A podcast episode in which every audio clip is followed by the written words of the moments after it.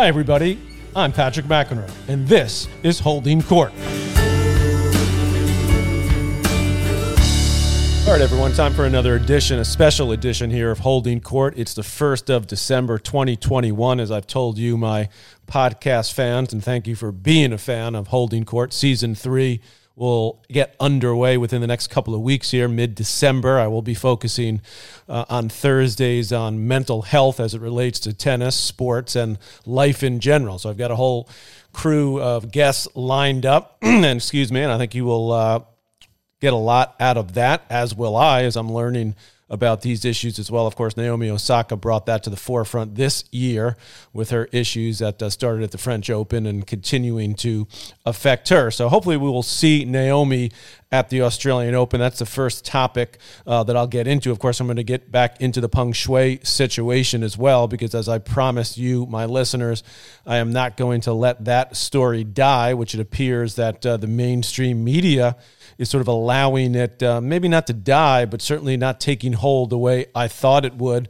from a couple of weeks ago when she first put out her post and then had her email exchange with Steve Simon, the head of the WTA.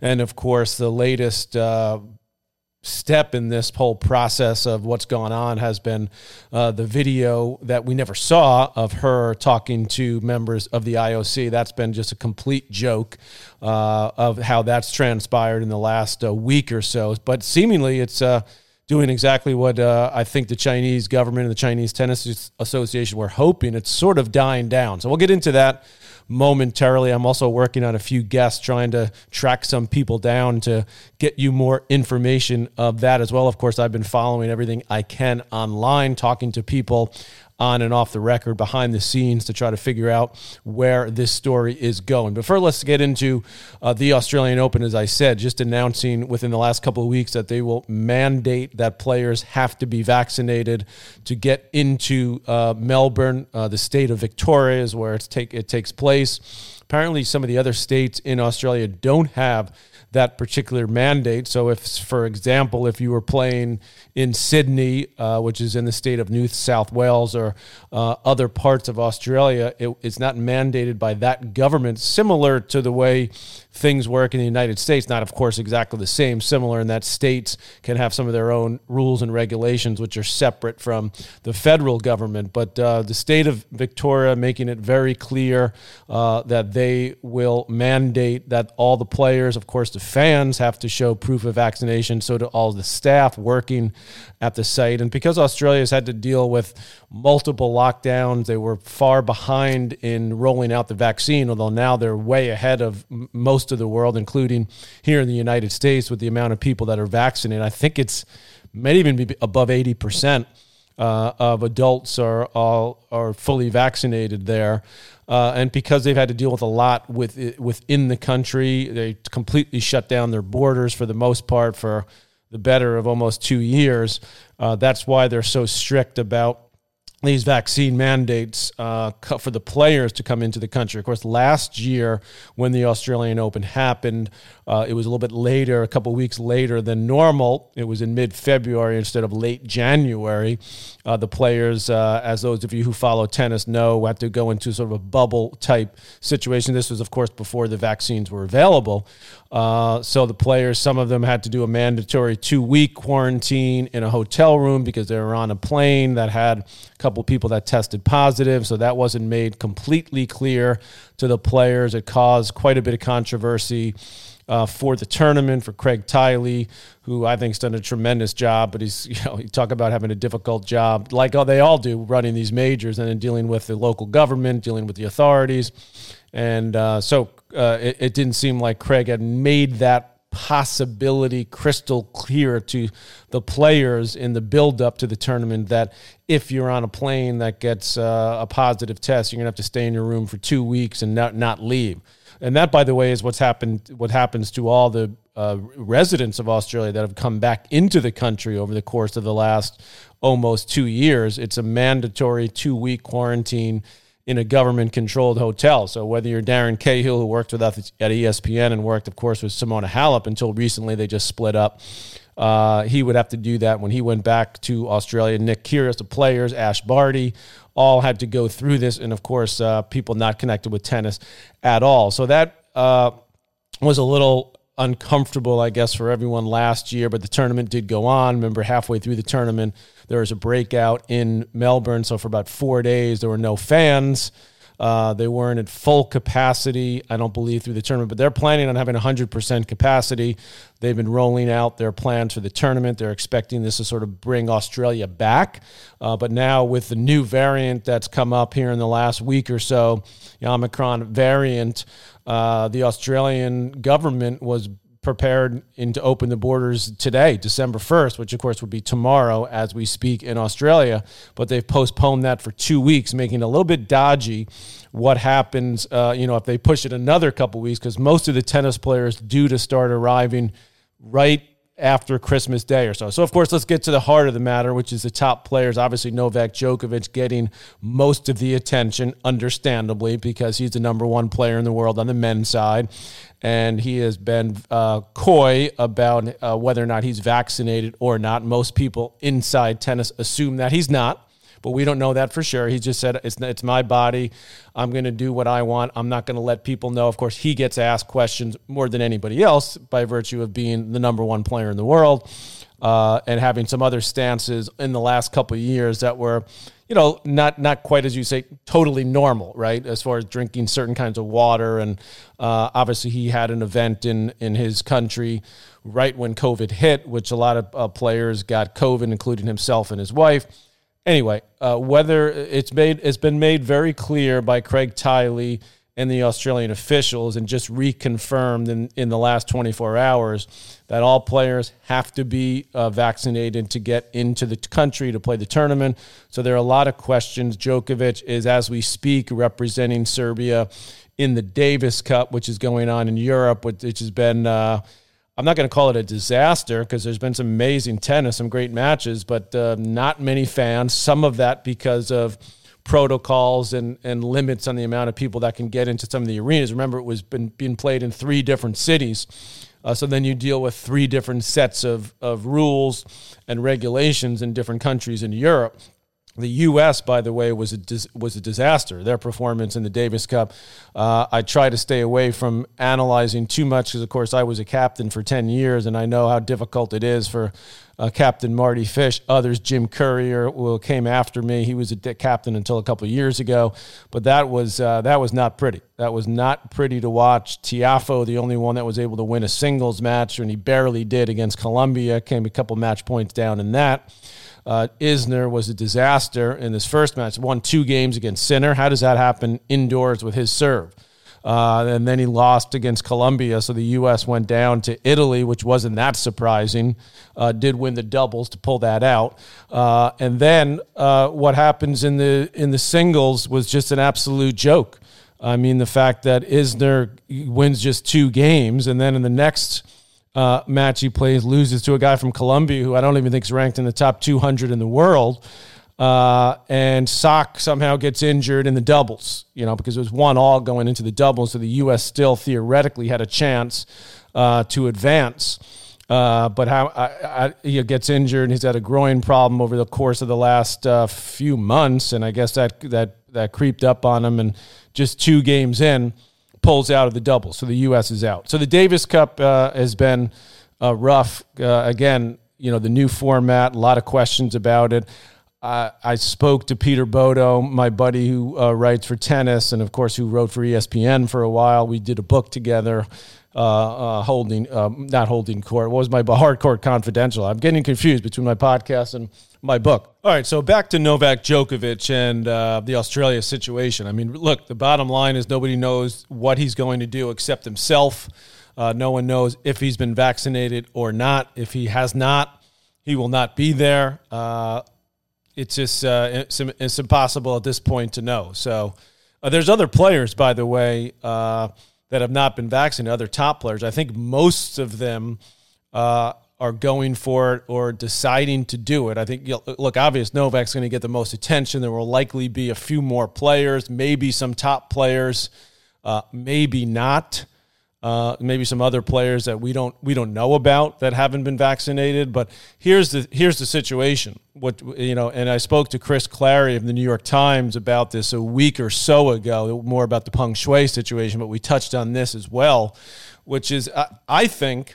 And I don't know this for a fact. I mean, who knows? But I think this is just the first domino to fall when it comes to playing professional tennis around the world. Meaning, it seems to me that we, the world, are headed to the point where most, if not all countries, most countries are going to mandate that to get into their country to protect their citizens and to protect uh, the health and, and safety uh, and, and the hospitalizations and so on that it, it, it seems like we're headed to a point where to go anywhere you're going to have to have proof of vaccine and then maybe have proof of taking a test as well because as we know as we all know there's plenty of breakthrough cases that are happening all over the world for people that are double vax for people that get the booster. I am standing by. I'll be getting the booster, you know, basically as soon as I can. I was double vaxxed, but it's been just about, let's just over six months since I got my second shot.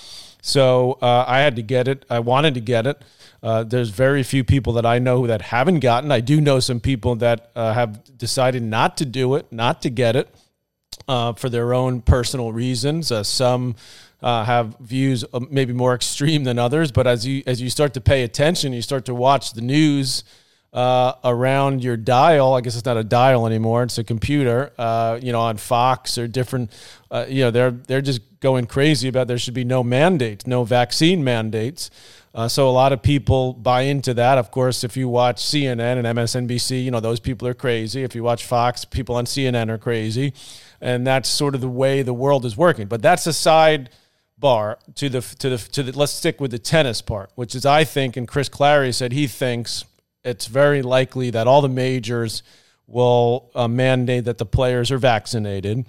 That other cities, uh, countries in Europe, I mean, you're seeing lockdowns happen already uh, pseudo lockdowns, but you know more pressure being put on the public in general in Austria, in Germany, where cases have gone up. You suspect that's likely going to continue in other uh, European countries like Spain, like France, you know, where there are big tennis tur- tournaments held. So for Novak Djokovic and for other players that are not vaccinated that are saying, oh, you know, and then we heard from Djokovic's dad, and, you know, maybe they get a little bit lost in translation because you're getting him speaking in a different language, you know, that it's blackmail. Uh, and then, of course, Australians reacted to that. You know, we're trying to protect our, our country. They're, you know, Novak's dad saying they're trying to blackmail Novak and, you know, sort of singling him out. I don't that I don't buy. I mean, again, he's going to get more attention than than a player like a Patrick McEnroe, who's ranked you know number forty three in the world. That's just the nature of the beast. I mean, just like Kyrie Irving is a guy who gets a lot of attention here in the New York area, the basketball player for the Brooklyn Nets, who's sitting out because he's not vaxxed. Uh, he you know refuses to do it for whatever reasons, his own reasons. And and and again, you're certainly within your rights to do that. Uh, the problem is that then you're not within your rights to continue to work in your field of work. You know, for, for me, I work for, you know, working for ESPN. It was back in the spring. You want to work at Wimbledon for ESPN. Uh, if, if you're Patrick McEnroe, Chris Evert, or, you know, all of our great production people that many of you don't know, but we know well, you have to be vaccinated. That's just the way it is. So, and with a lot of companies. Um, so some people are against that. Okay. Uh, but it's sort of playing out, playing out in the courts, playing out in public opinion. And uh, in the tennis world, uh, they're allowed to make this rule, whether the Australian government and then in different different parts of the world. So uh, again, Djokovic is sort of in a tight spot at the moment, just I think from a PR standpoint, because if he gets the vax, people will say, "Oh, he only got it because you know they forced him, and he wants to win 21. He wants to beat Federer and Nadal." I mean, that part I don't buy. I mean, if he's going to do it, uh, you know, you hope he's not. I don't. I don't think he's doing it just for that. I think he's doing it because he wants to play and. He's, he's you know researching it. He, the, the, guy's a smart guy. I mean, he's he, you may not agree with all of his opinions, and I certainly don't. Uh, but there's a lot of other smart people I know who uh, didn't want don't want to get the vaccine. I mean, Aaron Rodgers, whether you like him or not, it doesn't seem like he's a dumb guy, but he's figured you know he's decided not to take the vaccine. Okay, well there then you got to then you have to deal with the repercussions. I mean, I think everybody should take it, but again, that's just me. I just I listen to the, the experts. Now there's other experts saying no, it's not. You know, you shouldn't take it, or I, I don't I don't see them being. Uh, you know, if you're going to listen to, I listen to a few experts, but I'm not going to listen to the predominant. Uh, uh, ideas coming out of the medical and scientific establishment, which is this is safe and this is good. It's going to help you. It's going to help you fight it off. It's going to help the community and the world. So that issue uh, obviously is never ending. So we'll we'll see where it goes. But uh, and and by the way, those of us working with ESPN will not be making the trip to Australia. I think we would have probably been allowed to, but there was a lot of permutations that had to happen well in advance. There are still a lot of question marks, uh, and we did were able to cover it last year from our headquarters in Bristol, Connecticut. We had a few announcers uh, in different parts of the country as well. My brother was in, in different places at different times. So was James Blake. Uh, but most of us were in Bristol, and I think that's the way it's going to go down for us covering the tournament again this year. We may not have as many hours of coverage as we've had in the past. Now, with the ESPN having uh, college basketball up and running, the NHL, which is a big part of the programming now this time of year. Uh, but we will be showing it. We just may not be on all the way through the night during that first week of the tournament. So, again, I think this is the first domino to fall when it comes to where this is going as far as mandates in tennis tournaments. Uh, just, that that to me just looks like where we are all headed. So we will see. Djokovic is on the court actually momentarily as I'm doing this. It's uh, Wednesday morning, so afternoon in Europe and Serbia getting set for their uh, quarterfinal match. I picked Russia to win it from the start. I'm not going to go against that, not only because it's Medvedev and Rublev, but also because their doubles is very strong. They won a big doubles match against Spain uh, in one of the uh, earlier matches, so they're still alive there. Uh, Great Britain went down yesterday to Germany, so Germany, I think, the first team to move on to the semifinal. So let's hope we get some buzz going. I still think it was worth the effort to try something different.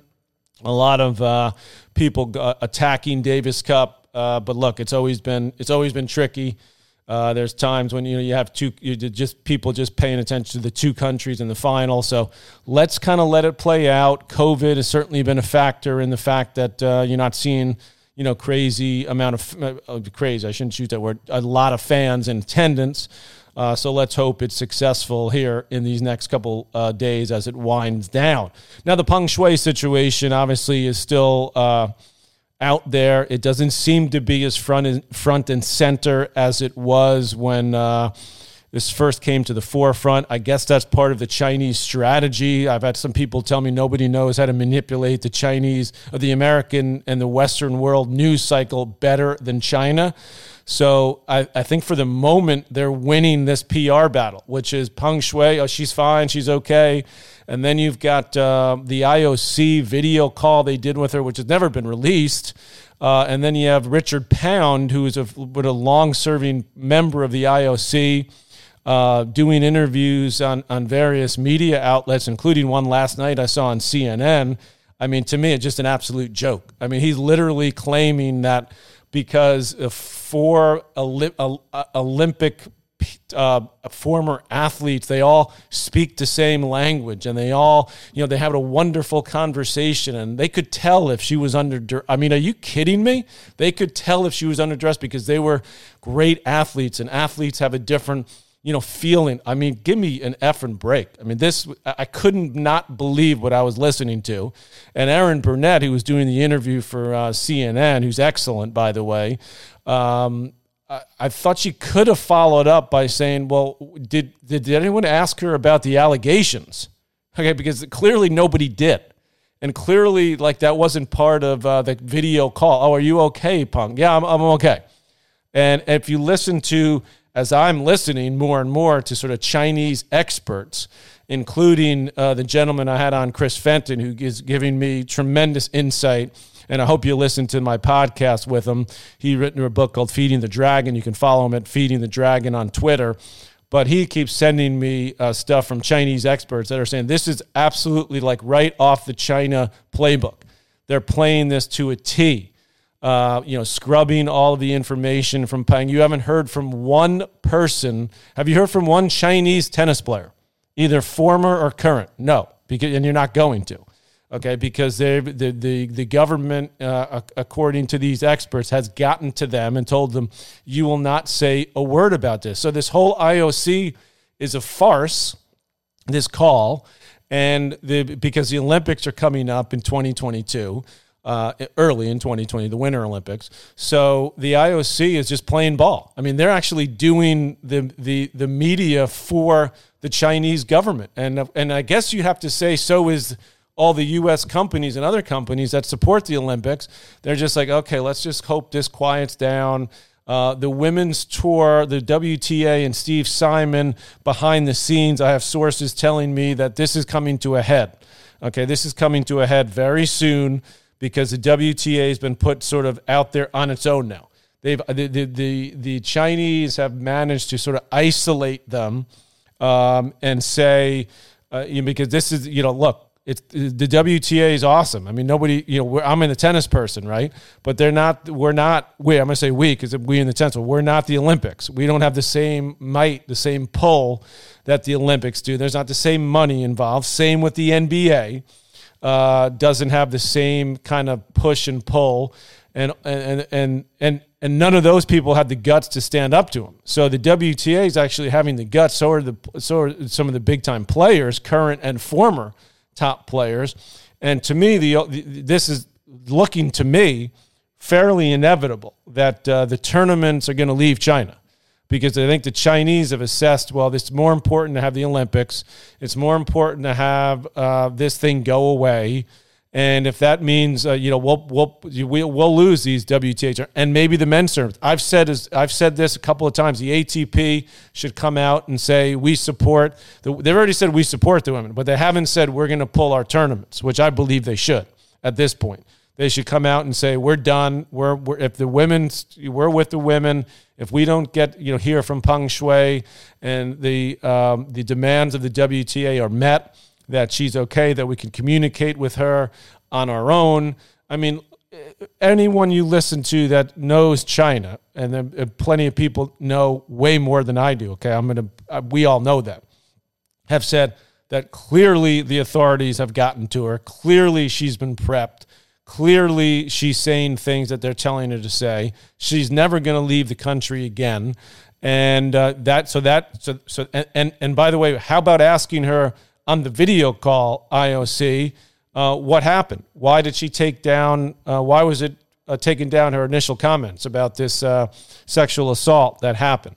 So it just uh, it, it the the playbook is like they're, they're playing it to a T and as I said, you know, I got an, uh, an email from one of the various networks that had, uh, were trying to get me on and other tennis people, Pam Shriver, Chris Evert, and so on, to talk about this issue. Steve Simon has, of course, appeared on Good Morning America and other places, and I'm sure we're going to see him shortly again.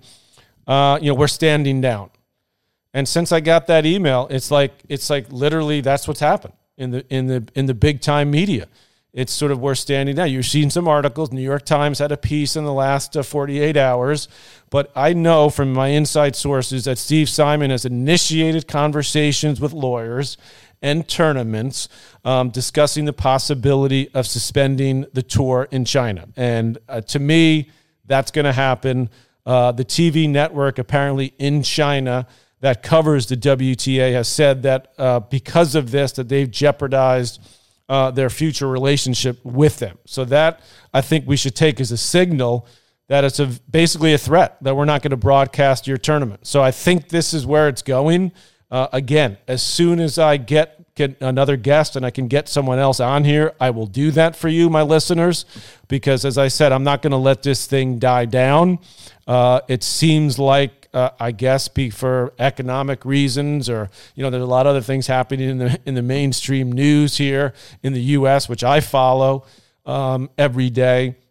You know, it takes precedence over the, you know this this this little old tennis player in China.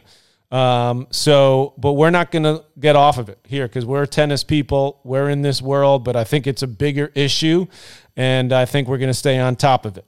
And I don't think I know because I'm here and I'm doing it. And uh, whether or not anybody wants to talk to me on a big news station, that's another issue. But you're going to get it right here from me on Holding Court. Stay tuned, everybody. Holding Court with Patrick McEnroe is powered by Mudhouse Media.